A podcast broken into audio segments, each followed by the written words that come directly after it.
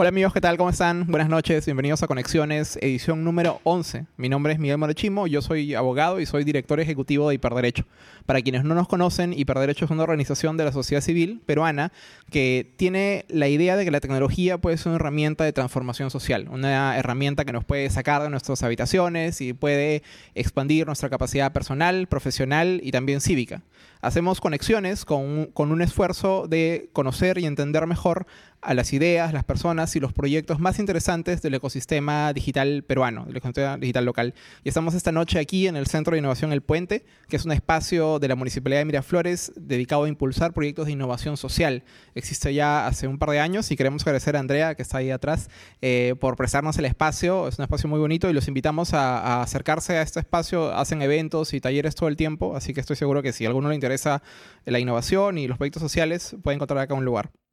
Estamos esta vez con Mía Nauca, para quien pida un aplauso, por favor. Mía es comunicadora de la UPC y hace más de tres años tiene un canal sobre libros en YouTube eh, que tiene más de 60.000 suscriptores. Ya hace un poco menos ha hecho el salto del YouTube a la tele, que será como la pantalla chica a la pantalla no tan chica. Sí. Eh, primero como eh, conductora de un, un, segmento en el programa Entre Libros en Televisión Nacional del Perú, TV Perú, y más recientemente en el programa TVO a la Una. Muchísimas gracias por estar acá, Mía. No, gracias a ti. Siempre hacemos conexiones, como te contaba, con la idea de entender la trayectoria de una persona en tecnología. Entonces, a menudo empezamos preguntándole a, a, a nuestros invitados o invitadas cómo fue la primera vez que se conectaron a Internet. ¿Tú te acuerdas? Wow. Pucha. Porque además, quienes somos más grandecitos, sí. como que la internet era algo que llegó. Entonces nosotros activamente tuvimos que ir a una cabina, etcétera, a buscarlo. En cambio, sí. quizás en tu caso siempre hubo internet en tu casa. No, no, no, no. Okay. Yo tengo 26 años, así que eh, definitivamente primero había una computadora en, el, en, la oficina de mi papá que nadie la podía utilizar y solamente era la computadora de él. Y a veces nos dejaba entrar a utilizar Paint y esas cosas y yo y mi hermana como que nos divertíamos un montón por ahí. Luego ya vinieron las cabinas y pagabas tus 50 céntimos para ir a las cabinas y yo me acuerdo que paraba todo el tiempo en las cabinas de internet. Me encantaba los chats, no sé ya, por qué conversar pero, con o gente. Sea, ¿a qué edad empezaste a hacer eh, eso? Pucha, bien chica, a los 8 años, 9 okay. años. ¿Y qué tipo de cosas hacías? ¿Solo chatear? Sí, entraba bastante a chats. No era raro. Era súper raro porque tenía 8 años y conversaba años, con gente claro. grande, ¿no? Y medio raro, pero igual, o sea, me gustaba conversar con las personas, siempre me gustó conversar.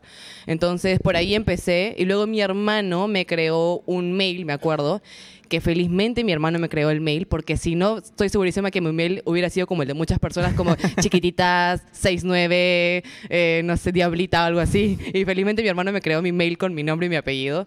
Y, y bueno, por ahí fue la primera vez que entré a, al mail, al internet, a empezar a recibir cosas, ¿no? Cuando empezaba... Eh, a descargar imágenes se demoraba como cinco minutos en descargar una sola imagen. O sea, sí he vivido toda esa, esa etapa. Ok, claro. Y luego llegó ya la internet a tu casa, eh, etcétera. Sí. Y la, o sea, uh, no sé por qué pensaba que, claro.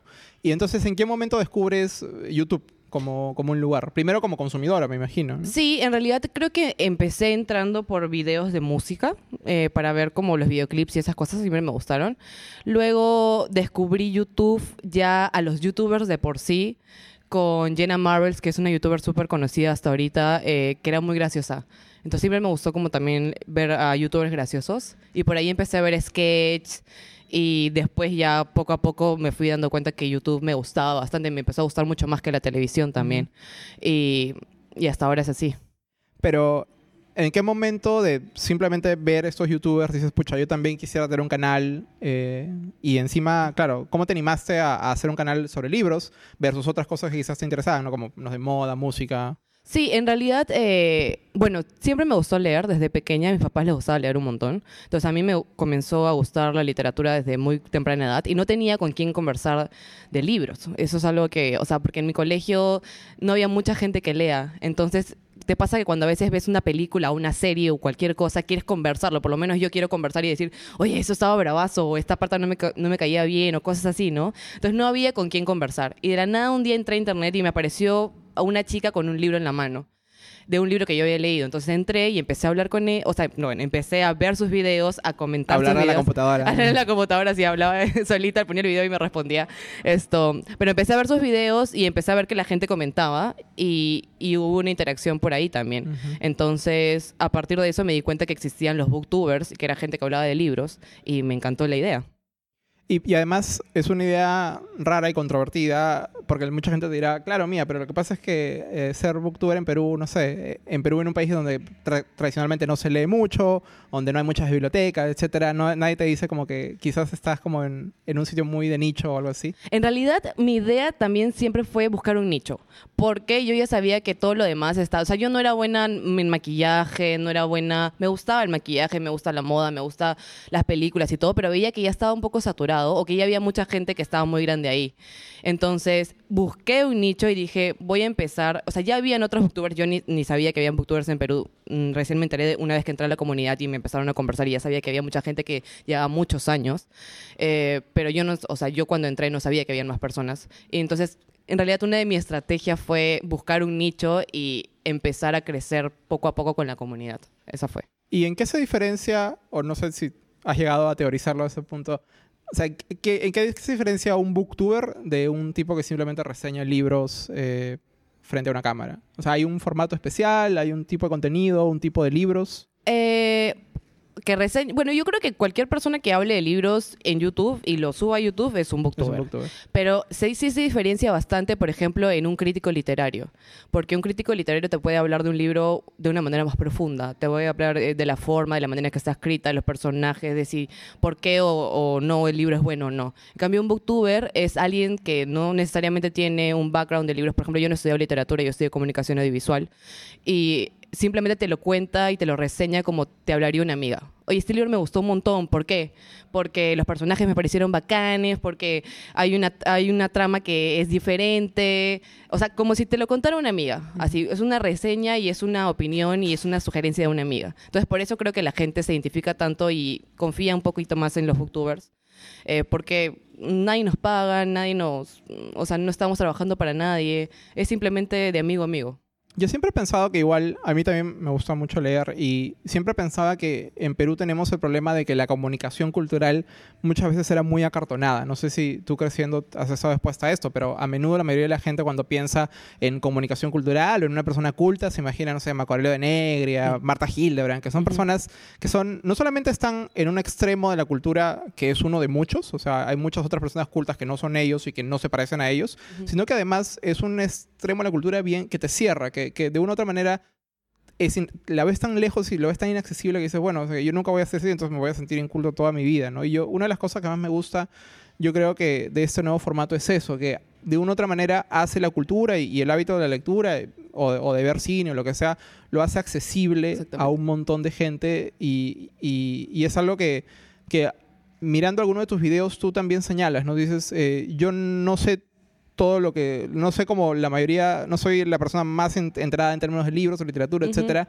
y esto, sin embargo, me arriesgo a hacer esto, ¿no? Sí, es, es verdad, porque de hecho siempre he sentido que hay gente muy snob y en realidad más en los libros, y ahora entrando al mundo de los libros me he dado cuenta de que la gente es bastante snob y si tú dices que te gusta un libro, o sea, si, no es, si es un libro bestseller, es un libro comercial, normalmente te van a decir, estás leyendo basura, eso no sirve, es por las huevas, cosas así, esto, pero si te lo, o sea, si entras a YouTube ves que la gente lee de todo y está bien leer de todo porque así sabes qué es lo que te va a gustar y qué no. En cambio, con los críticos literarios es un poco más, no sé, es un poco más serio. Y YouTube te permite justamente no ser serio y ser entretenido y poder conversar de una manera súper amical.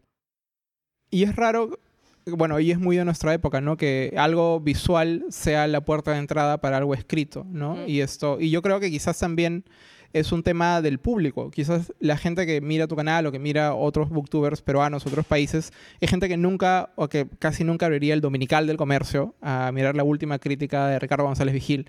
Esto o sea, tú sientes que tu público no es un público tradicionalmente libresco, etcétera. Tengo la impresión de que tu público además es muy joven, o es, es mi idea nada más. Eh, en realidad la media ahorita de mi público está entre 18 y 25 años. No es esa tan es la- joven. Yo no pensaba es- que eran niños de, de secundaria, ¿no? No, no, no. Es que también yo no suelo reseñar muchos libros juveniles. Hay otros booktubers que reseñan libros juveniles. Lo mío es más terror, lo mío es más Stephen King, o sea, es muchas de esas cosas. Entonces, eh, por ahí la gente no es tan, tan joven.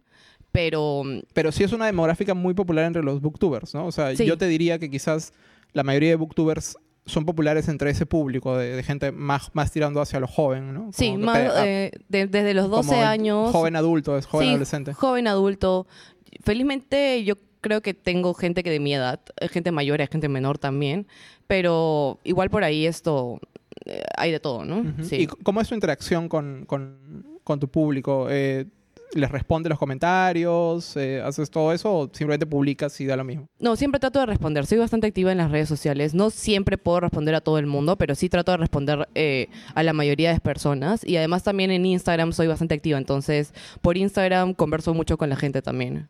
Una, una de las cosas que en Hiperderecho estamos estudiando mucho estos meses es precisamente hasta qué punto las mujeres y los hombres estamos en igualdad de condiciones en Perú para expresarnos a través de Internet. y, y, bueno, el, el caso tuyo es un caso evidente de, de una mujer joven que decide ponerse a sí misma en Internet y, y tener una imagen pública. ¿Te ha- no, no tienes miedo? ¿Te ha- ¿Has tenido malas experiencias con gente que te dice cosas, con, con gente que, te- que intenta agredir? Eh, Eh, no, felizmente en el mundo de los libros la gente es piensa un poco más, creo, a la antes de escribir. Eh, entonces, por ahí, eh, pucha, creo que el comentario más... Una vez me hicieron un comentario que me dio risa, hasta ahorita lo pongo, que me pusieron que tenía cara de chancho de pituco. Y yo dije, ¿qué? ¿Cómo que cara de chancho de pituco? Eso es lo único que me han puesto, pero me, me dio mucha risa. Igual, o sea, lo que yo hago cada vez que recibo un tipo de comentario así es como que le tomo una foto, un screenshot y lo pongo en mis redes, pero no como para que la gente eh, lo, le- lo critique, sino como una manera que a mí me dio risa y que, o sea, yo siempre soy muy de tomar las cosas y lo mando para el lado del chiste. Entonces, siempre trato de reírme de las cosas en vez de tomármelo tan personal, porque sé que la gente que escribe, creo que no me diría las cosas en la cara. Igual, muy poca gente es mala onda en mi canal, por lo menos. He tenido mucha suerte por ese lado. Pero, ¿y sabes si, si esta forma de violencia, esta forma de agresión existe en otros canales? De, de, Sí. de booktubers, te pregunto. Ah, de booktubers, de booktubers muy poco, pero sí he visto de youtubers peruanos, peruanas, bastante. Eh, hay mucho, igual como creo que en, en todos los medios tradicionales hay, o sea, a la mujer la ven como un objeto también y, y si se, no sé, si se expone de más entre comillas, empiezan a hacer comentarios sobre su físico y cosas así que a mí me parecen bastante retrógradas, pero todavía existe. Y una de las cosas, eh, yo veo mucho el fenómeno de los, de los booktubers, etcétera, muy parecido a- al de otros, otros nichos de bloggers en nuestro país, ¿no? Y una de las cosas que imagino que debe ser difícil para ti o para tus colegas es navegar la interacción con las marcas, ¿no? Que de pronto te regalan cosas, etcétera, y, y cómo logras establecer como una independencia de, no, son- no necesariamente porque me lo han regalado voy a hablar bien de esto, o en un punto ya te regalan tantas cosas que ya no puedes, alcanzas a leer todo lo que ellos quieren que leas en, en cierto momento. Bueno. es difícil para ti, porque imagino además tú siendo joven, has tenido que definir algunos criterios editoriales, ese tipo de cosas. Sí, eh, las editoriales trabajan con nosotros, las, eh, algunas, eh, ¿cómo se llama? Librerías también, pero nosotros siempre, o por lo menos yo, siempre digo, pido los libros que quiero leer y aparte ellos me mandan mensualmente sus novedades, sabiendo que no necesariamente las voy a leer o que voy a... O sea, igual el trato siempre es, tú me das un libro y no porque me lo has dado yo tengo que hablar bien de él, ¿no? O sea, es, voy a hacer la reseña de una manera objetiva. ¿Y tú crees que eso lo puedes hacer tú porque eres famoso y tienes un montón de seguidores, pero quizás otros no? ¿Piensas que las Eh, editoriales intentan abusar o no? No- Pero no, en realidad yo desde que tenía 2.000 seguidores empecé así con las marcas y siempre se los puse claro. O sea, yo voy a leer el libro y si me gusta hablaré bien y si no me gusta, lo que hago es, si no me gusta, no lo menciono. Y no, no es que voy a tirarle de tierra al libro, porque en realidad yo también he dicho mi opinión, o sea, la opinión es súper subjetiva. Entonces, porque a mí no me gusta, no necesariamente quiere decir que el libro es malo, simplemente que no me gustó. Entonces, comparto los libros que me gustan y los que no trato de no, no ponerlos en el canal y nada más. ¿Y piensas que este fenómeno de los booktubers en Perú eh, está ayudando a un montón de gente a acercarse a la lectura o es gente que ya leía, que simplemente encuentra personas como ellos, pero no, no está trayendo un nuevo público a la lectura? No, definitivamente siento que ahorita el grupo que más está creciendo de lectores es el de los jóvenes. Eh, y eso esto, justo en Entre Libros lo estuvimos hablando y era como que con su gráfica y todo, o sea, era de verdad eh, que estaba creciendo más. Y creo que una de las grandes razones es los booktubers. Es que están viendo a youtubers en internet y se están dando cuenta que los libros no tienen que ser aburridos, ¿no? Porque normalmente en el colegio te ponen libros que son clásicos, que para mí, para alguien que no lee, mandarle a leer un clásico es como decirle a alguien que no camina, anda, corre. Primero tienes que empezar a leer algo suave, algo tranquilo, de repente eh, novelas gráficas, así comenzar y luego poco a poco ir creciendo y mientras estés en, o sea, en momentos de tu vida querrás leer diferentes cosas. Yo de repente al, al principio cuando era más chivola también leía eh, Crepúsculo, Harry Potter, todas esas cosas. Ahora ya no, ya tengo 25 años, ya no es que me interese mucho eso y Pero ahora Harry Potter es chévere. Harry Potter sigue siendo chévere, será Chévere. chévere para toda la vida, sí. Pero Crepúsculo no, por favor, Crepúsculo era mi chiquitituta, así que por favor, a mí me encantaba Crepúsculo. Todo el mundo me hace bullying cada vez que yo menciono Crepúsculo. Yo no lo he leído, la verdad es que. No, ah, bueno, hay que critica el libro por la carátula. Esto. Quiero, quiero preguntarte, Mía, pasando un poco del, del, del booktubing.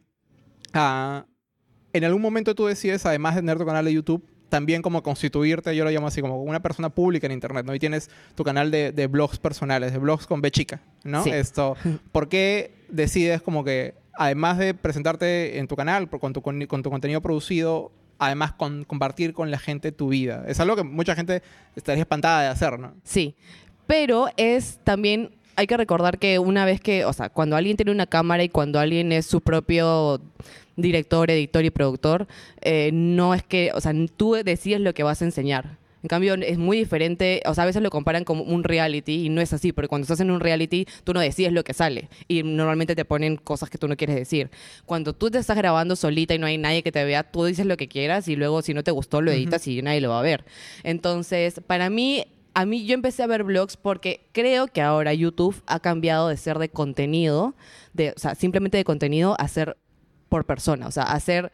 Ahora a mí me interesa la persona que estoy viendo, no solamente porque la persona habla de libros y solamente quiero escuchar sus comentarios de los libros, sino quiero saber un poquito más de ella. Y para eso está el otro canal, el canal de blogs. O sea, porque ahí pueden hablar y las personas te pueden contar un poco de su día a día, de lo que quiera.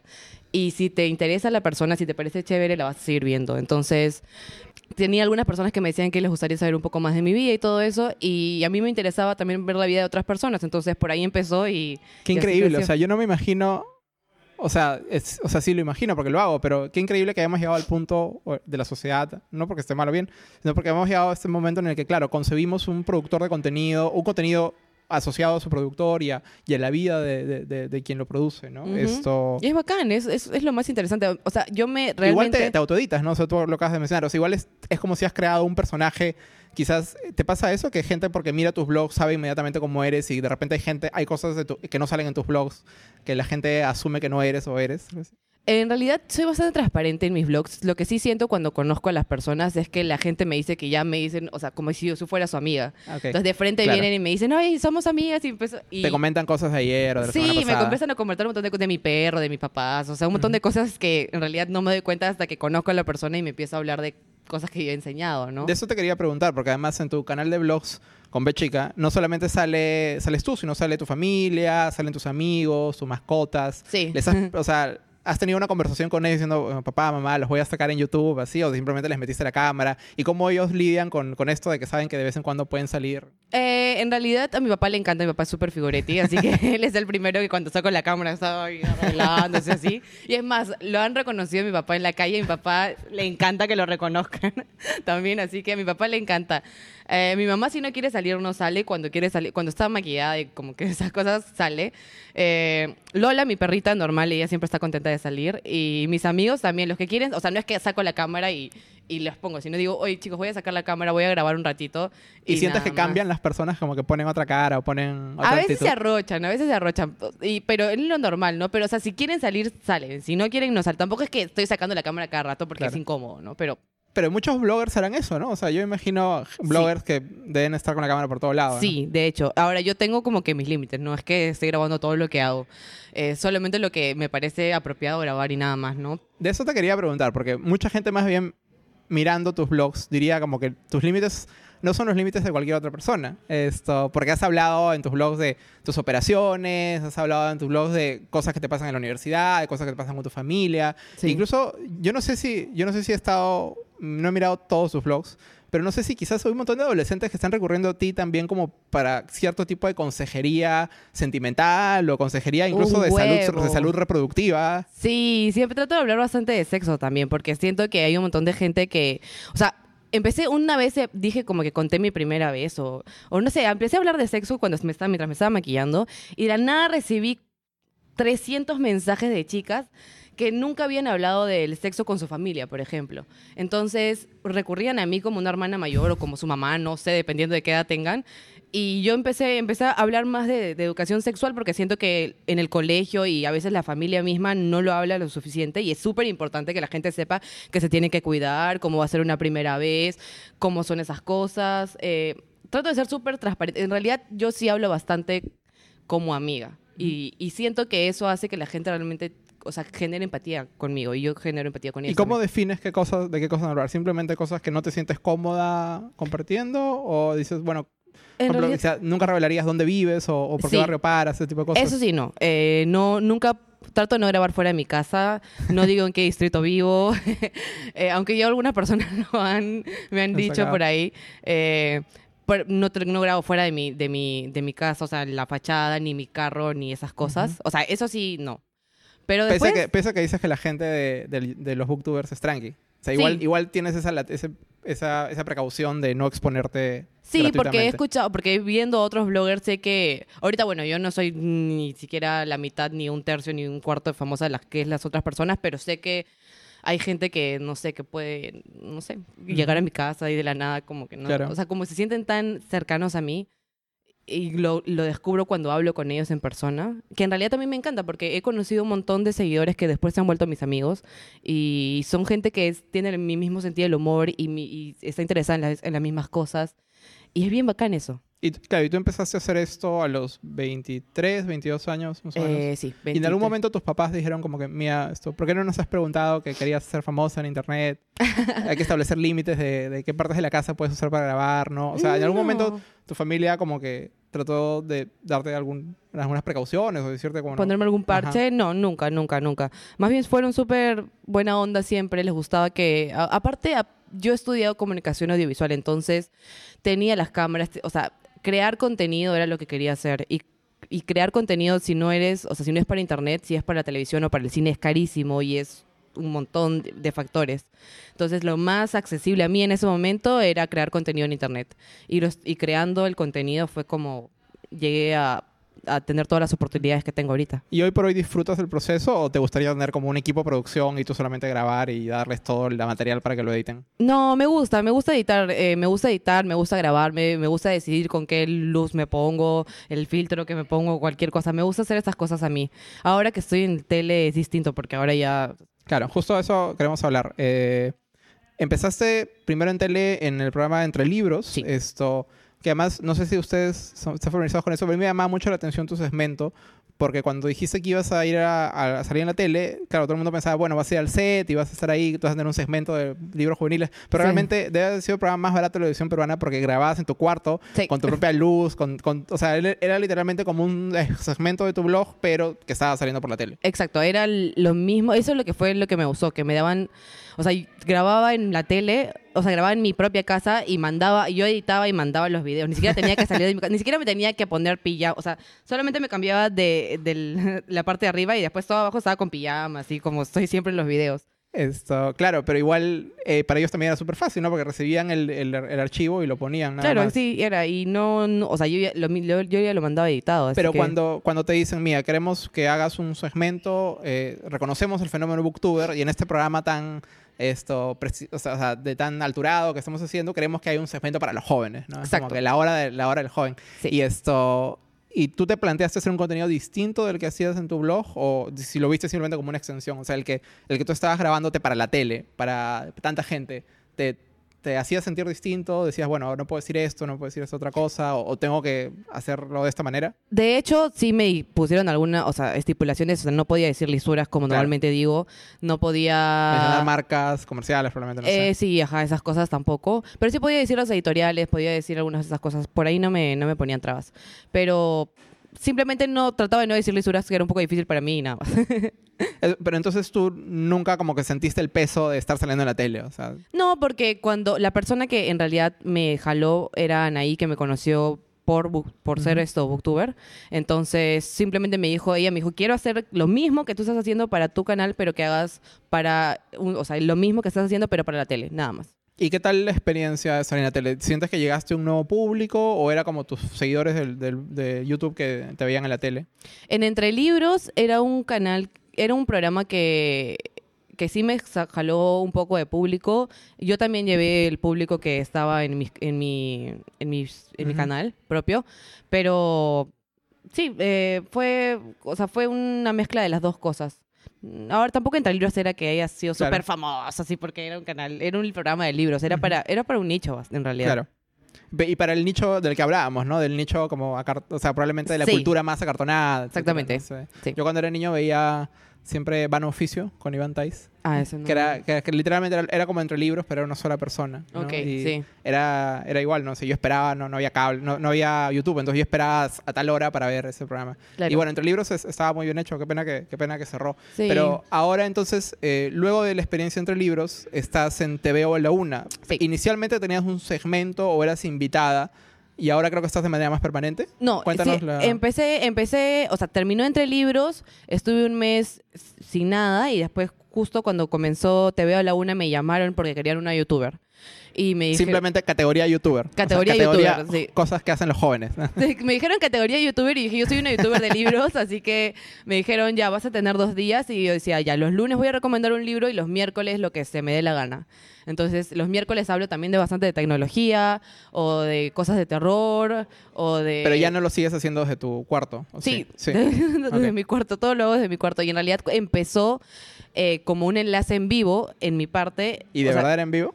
Era en vivo, sí, porque el programa es en vivo. Ok. Entonces era un enlace en vivo eh, que lo hacíamos desde Skype. Yo estaba en mi cuarto y ellos estaban allá y me llamaban y así em- empezaba. ¿Y no tenías Ahora- miedo que se vaya al internet? Sí, ese es el problema, porque el TV Perú tiene una señal malísima de internet, no sé qué pasa, pero siempre sale entrecortado y salía pixeleado.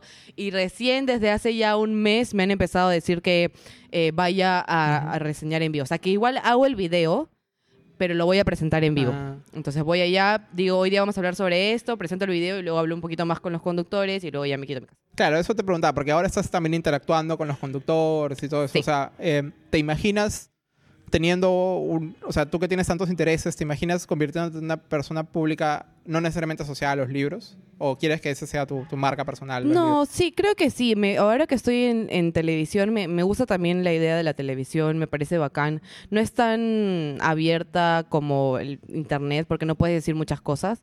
Tienes que regir bajo lo que te dice el canal, en este caso TV Perú, pero sí me gustaría mantenerme trabajando en televisión mientras puedo hacer, porque me da, me da tiempo. Esa es la cosa, me da tiempo para seguir haciendo los videos. Ok. Claro, porque con- o sea, tu proyecto principal sigue siendo el canal de YouTube. Sí, entonces, ento- sí, claro. Eso te quería preguntar, porque igual mucha gente, cuando tú ves como que analizas la forma en la que los jóvenes hoy consumen tecnología, consumen medios, tú ves que la televisión va en constante eh, eh, decaimiento, ¿no? Y alguien te puede decir, mira, pero ¿por qué quieres saltar a este barco o quieres entrar a este barco que está hundiéndose o que, es, que quizás eh, no tiene tanto futuro y tanto potencial como lo otro que estás haciendo? O sea, ¿cuál es el valor que tú le ves a, a- a estar en tele? ¿Hacerte más Mm. conocido tu canal principal nomás o...? La respuesta es el cochino capitalismo y el dinero que te da la televisión y que no me da todavía internet. Claro. Entonces, bueno, pero en realidad yo he estudiado, como repito, comunicación audiovisual. Entonces, estar en televisión, trabajar en televisión siempre fue un objetivo para mí, pero siempre manteniendo eh, YouTube. Quería encontrar una chamba que me permita, o sea, que no sea de, de 8 a 5, de 8 a 6 y que me permita seguir haciendo los videos de manera constante. Claro. Entonces, esta es chamba que he encontrado ahorita me, me va muy bien.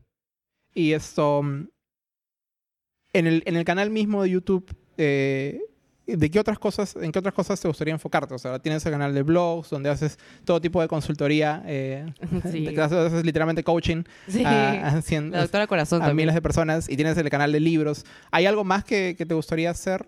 Eh, o, Eh, o otro, o formatos dentro de esos canales que te gustaría probar, experimentar? Eh, ahorita estoy empezando a meter más eh, películas en el canal de libros, porque también es otro de mis grandes intereses, las películas, así que trato de hacer reseñas de películas que he visto.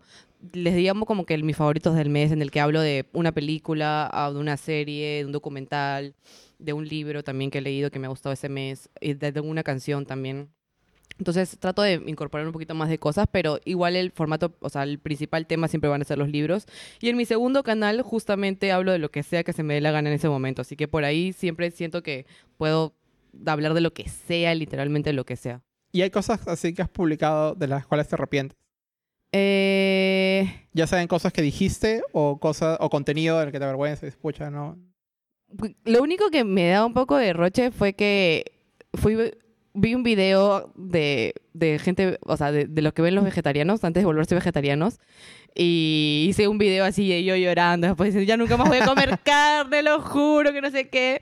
Me duró cuatro meses y de ahí otra vez regresé a comer carne. Y después dije, chicos, disculpen, yo sé que está mal, no sé qué. Pero igual la gente creo que como que por ahí también, o sea, sabe que soy un ser humano, no es que no sé una Sí. celebridad ni nada. Entonces sabía que por ahí podía recaer y todo. Entonces lo único que por ahí me da un poco de vergüenza es que decir que fui vegetariana cuatro meses y de ahí una disculpa al público de que ya no soy. Eso es interesante y- es muy moderno el que en estos canales personales, igual tú, por ejemplo, eres muy honesta y es muy abierta con tus inseguridades, con las cosas que, de las que le tienes miedo, las cosas que aspiras.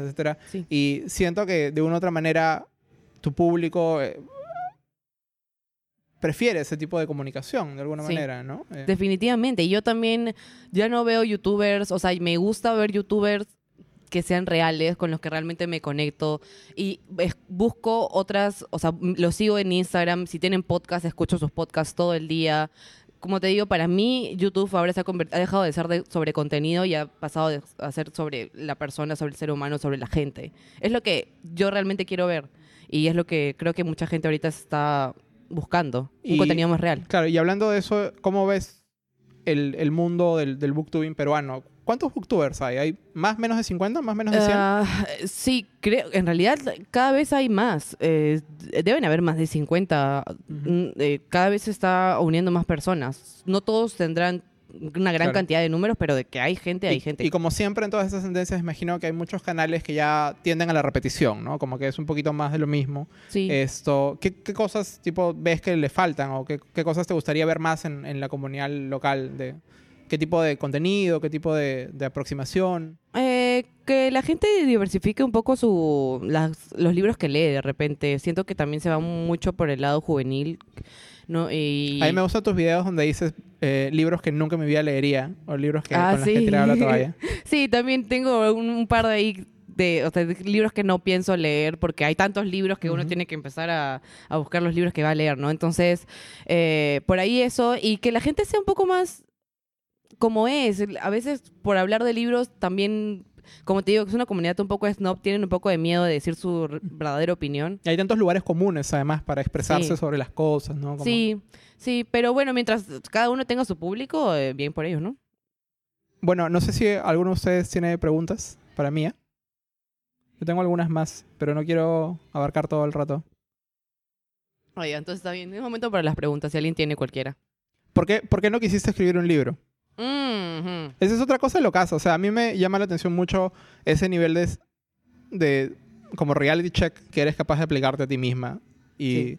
de una otra manera, claro, lo, lo que hace cualquier personalidad de internet es tiene una oferta de libros, sobre todo tú que comentas libros y dices, bueno, ya, yo voy a escribir mi libro. Aunque sea simplemente para cómo marcar mejor tus libros, cómo forrarlos, ¿no? Sí, eh, mm, eh, he sido demasiado afortunada y estoy segurísima que un montón de gente quisiera recibir eh, una oferta de escribir un libro. Yo al trabajar con editoriales y todos me han dado la oportunidad de hacerlo varias veces, pero siempre he dicho que no porque yo no soy escritora y siempre decía, "N- para mí no es, no voy a escribir un libro porque puedo, sino porque quiero.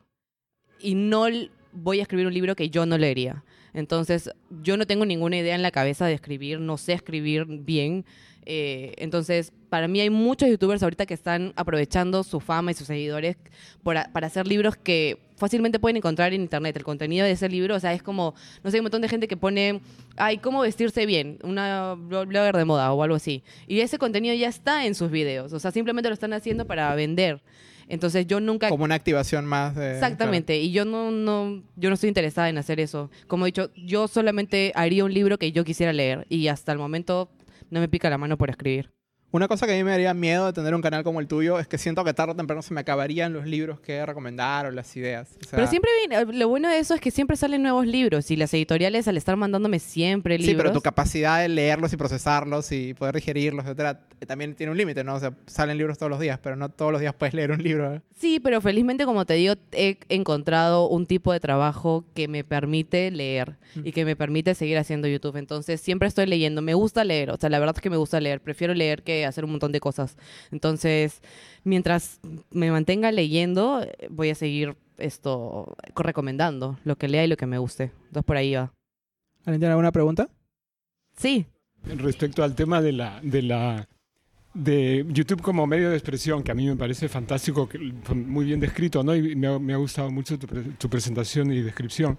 Pero, pero en el tema de la, de la eh, YouTube como medio de expresión, ¿hasta qué punto un youtubero o youtubera puede sentirse como autor? Es decir, en el sentido literario del término, ¿no? Autor. ¿Y, qué es lo más bonito de ese ser autor a través de YouTube? ¿Relación con el público? Parece que sí. Pero ¿algo más? ¿Hay alguna parte narcisista respecto al Definitivamente. tema autor? Definitivamente. Yo creo que todos los youtubers deben ser narcisistas porque por algo nos estamos grabando todo el tiempo. Eh, de hecho, la, una de las partes más bonitas es que para mí, por ejemplo, con el canal de vlogs es como una manera de Em, de grabar todo lo que he hecho. Entonces por ahí me veo de acá, antes tres años, cómo, cómo sigo creciendo y quiero seguirme grabando hasta, hasta que me permita la tecnología y hasta que haya gente que me quiera ver. Entonces por ahí de hecho sí... Eh, me gusta que de, la gente me, me hable y me diga que le gusta mi personalidad y todo, porque a mí también me gusta la personalidad de la gente que conozco y me conecto mucho con esas personas. Entonces, por ahí también hay un lado. Y la primera pregunta, ¿cuál era? Perdón, esto. Ah, cómo me sentía de autor, ¿no? Definitivamente, al yo crear mi propio contenido y yo decidir qué cosa va y qué no va, esto me siento pues, súper orgullosa de lo que pongo y lo que no pongo también en internet. Así que definitivamente me siento 100% autora de lo que hago. Porque no hay nadie más que lo haga. Como digo, no hay ningún productor, no hay ningún director, no hay nadie más. eso, es, eso es bonito. Eh, y yo creo que es una cosa que hoy nos da la tecnología la capacidad de tú hacerlo todo y cuando finalmente terminas con algo, esto es una cosa no tangible, ¿no? Nuestros abuelos se reirían, pero hemos pasado todas estas horas haciendo algo que no se puede tocar, pero esto, le hemos dedicado mucho tiempo y estamos muy orgullosos de eso y saber que hemos mezclado sonido, hemos mezclado video, hemos eh, hecho luces, etcétera, es increíble. Y como comunicador audiovisual me, me, permite expresarme y utilizar las cosas que he aprendido en internet, en la universidad, perdón. Y muchas de las cosas también las he aprendido en, YouTube. sí, en YouTube. Hay un montón de cosas que no me salieron en la universidad que después aprendí en YouTube. Entonces, cuando termino de hacer un video que me gusta bastante, me siento súper orgullosa al final, porque todo lo he hecho yo literalmente. ¿Cómo podemos encontrarte en internet, Mía? Eh, para quien quiera seguirte. Estoy como Mía Nauca, mi canal es Mía Nauca. ¿Con tilde o sin tilde? Eh, sin tilde. Mía Nauca y mi segundo canal es Mía Nauca 2. Ese es un poco más aburrido porque es de mi vida, pero si quieren saber un poco más de libros. Y además también estoy en TV a la una, voy a estar mañana. Voy, justo mañana voy a estar hablando sobre personajes icónicos del terror por ahí, si quieren saber. ¿Con qué frecuencia, qué días sales en TV a la una? Lunes y miércoles en TV a la una. Salgo a partir de las dos más o menos de... Salgo como cinco minutos nada más. Es mi, mi segmento chiquito, pero a partir de 2 y 15, a las 2, así, más o menos, depende por ahí. Genial. Bueno, eh, si nadie tiene ninguna otra pregunta, eso termina la conversación. Por hoy, muchísimas gracias, Mía, por estar acá. Un aplauso, por favor, para ella. Gracias.